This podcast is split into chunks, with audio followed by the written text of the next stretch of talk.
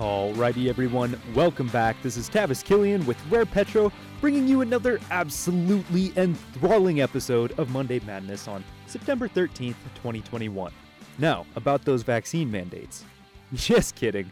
I had you going for a second. That is beyond the scope of this podcast. Sure, we cover political issues in the world of energy, but we do our best to provide objective information to allow you to draw your own conclusions. I might toss in a little bit of opinion here and there, but that is purely for discussion stimulation purposes. If you are new to this podcast, we request that you load up a couple of charges and perforate that follow button so you're notified whenever our content is released. Be careful though, side effects of listening to this podcast include developing even more wrinkles on your brain and bringing strong arguments to the table when discussing energy. But I know you didn't come here for aggressive self promotion, you came here to learn about the most revealing statistics and interesting events in energy. Let's get after it. First, we got to check on those WTI prices. At the time of writing, WTI prices are at $70.32. We've become pretty accustomed to this $70 ceiling now, and I'm sure you're sick of hearing me discuss fundamentals, so let's turn our attention to natural gas instead. If you hadn't heard, it has been taking off. From April to August, it went from about $2.50 to $4. In the past month alone, it has gone up another dollar and is sitting at $5.24. That is a doubling in commodity price in just under half a year, which is absolutely bonkers. What is driving this price shift? Thankfully, this one is really easy to explain as it essentially boils down to supply and demand. In 2020, commodities prices cratered and the supply took a bit of a hit as well. Now bring it forward to 2021, consumption is approaching 2019 levels in many countries if it hasn't already been observed yet. Pair that with an unusually hot summer in the States, and you've got increased electricity demand to cool homes. This is a bit unusual as the summer is usually a great time to store gas for the winter. With the demand outpacing the supply, that just couldn't be done. This means we are facing a tight supply of natural gas for the first time in years. If the market isn't able to introduce enough gas to offset supply shortages, natural gas could climb even higher in pricing through the winter. I can already hear dads across the nation telling you to put on a sweater as they turn the heat down to 65. Another thing to consider is that this is just from a domestic perspective. Natural gas use exists worldwide, but I'm getting ahead of myself. We will save the rest of this discussion for a news session at the end. The rig count took a heavy hit last week as it dropped 11 thanks to Hurricane Ida mainly. This week starts with reparations, and the rig count is up 6, bringing the total to 503, but still I believe Gulf production is still 66% offline. Louisiana is leading the rest of the states as activity resumes in the Gulf with a gain of four rigs. Texas and Utah are also up with three and two rigs, respectively. Pennsylvania, however, reported a loss of two rigs. Basin by basin, the Permian crushed it with four more rigs up. Interestingly enough, there is activity in the Mississippian basin as one rig goes up. Last week and a year ago, this basin had no rigs. Other than that, there are five new directional rigs, three more vertical rigs, and two fewer horizontal rigs. All of these new rigs are targeting oil. Not a ton of news in this category, but it is nice to see everyone getting back to business. The last statistic to cover is domestic inventory levels. If you caught last week's Thirsty Thursday, you already know all about the situation, but in case you missed it, I'll run through it real quick. As the EIA reveals, crude oil consumption was minimally influenced by the storm as it witnessed a 1.5 million barrel drawdown which is about a third of what was predicted. The API saw slightly better results, but still overpredicted a 3.8 million barrel drawdown. Actual numbers reveal it was much closer to 2.8. Still, that's no reason to complain, as this is now the seventh straight week of drawdowns, or 15th if you ignore the 800,000 barrel build we saw in late July.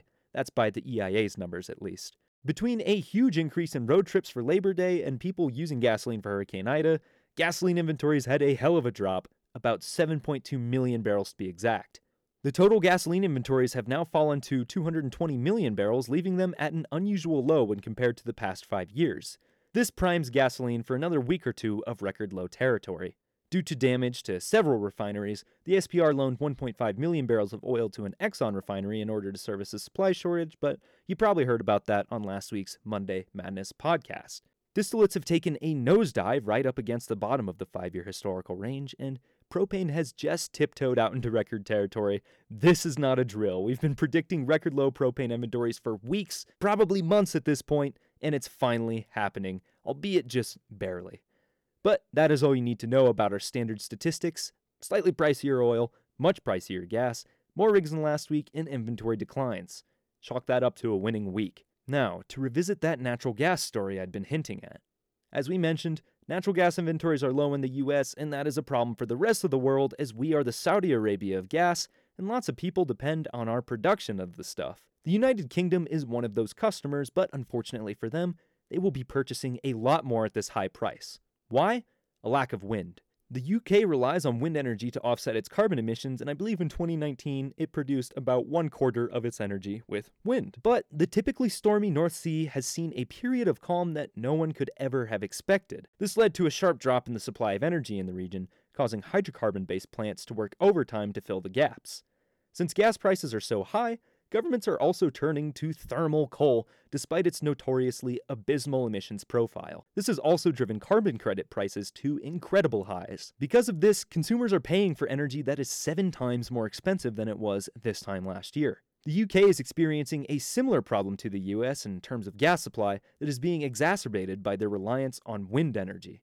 Think about it this way gas prices were so high that companies turned to coal, forcing them to buy more emissions allowances. As carbon permit prices got more expensive, it isn't as economically feasible to burn coal, so people turn back to gas, pushing gas commodity pricing even higher.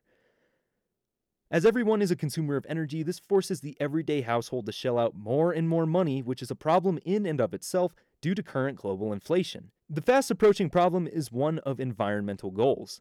Electrical system operator National Grid requested French Électricité de France SA to start its West Burton A coal power station in Nottinghamshire. This is a great solution for now, but the government has said all coal plants must close by 2024.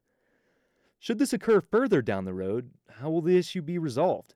Right now, the option includes reserve thermal power plants, battery storage, or transnational cables to share electricity between markets. While these all seem like good solutions, I really think the world will continue to lean on natural gas to service its energy shortages in the future. Wind energy does have the potential to lower emissions and electricity prices, but it is imperative to have a backup plan for when the skies are tranquil and windless.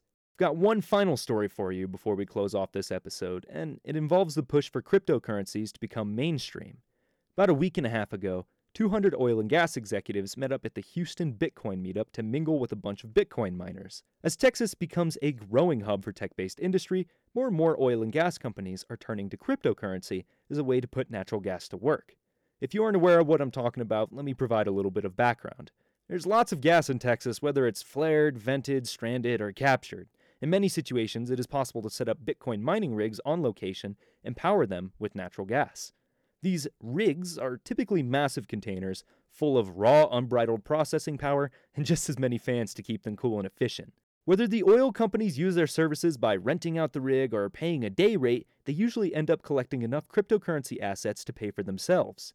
Pair this with China's ban on cryptocurrency mining from earlier this year, and you get dozens of organizations looking for a new home for their operations. Texas has crypto friendly politicians, a deregulated power grid, and abundant cheap energy, making it a lightly frontier for the next stages of crypto.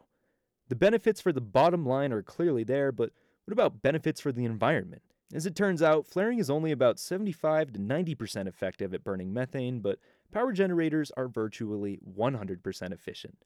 If this all proceeds well, it could easily be the end of stranded gas in the state. Folks, I believe we are at a very crucial point in defining the relationship between energy and cryptocurrencies. If you look into the parking garage of this meeting, you will see that a couple hundred very wealthy people would also back me up in this prediction. But that is the end of this episode. We hope you've at least learned a little something new, and if you did, go ahead and frack that follow button. It helps us reach a larger audience and helps you become a more established and knowledgeable energy professional. You can visit www.rarepetro.com to find more written and video content, and if you don't find what you're looking for, send an email to me at podcast at rarepetro.com and I should be able to put a content piece together. We've got interesting cryptocurrency articles coming out soon, so be sure to keep your eyes peeled. Again, this has been Tavis Killian with Rare Petro, and until we see you next time, take care, everybody.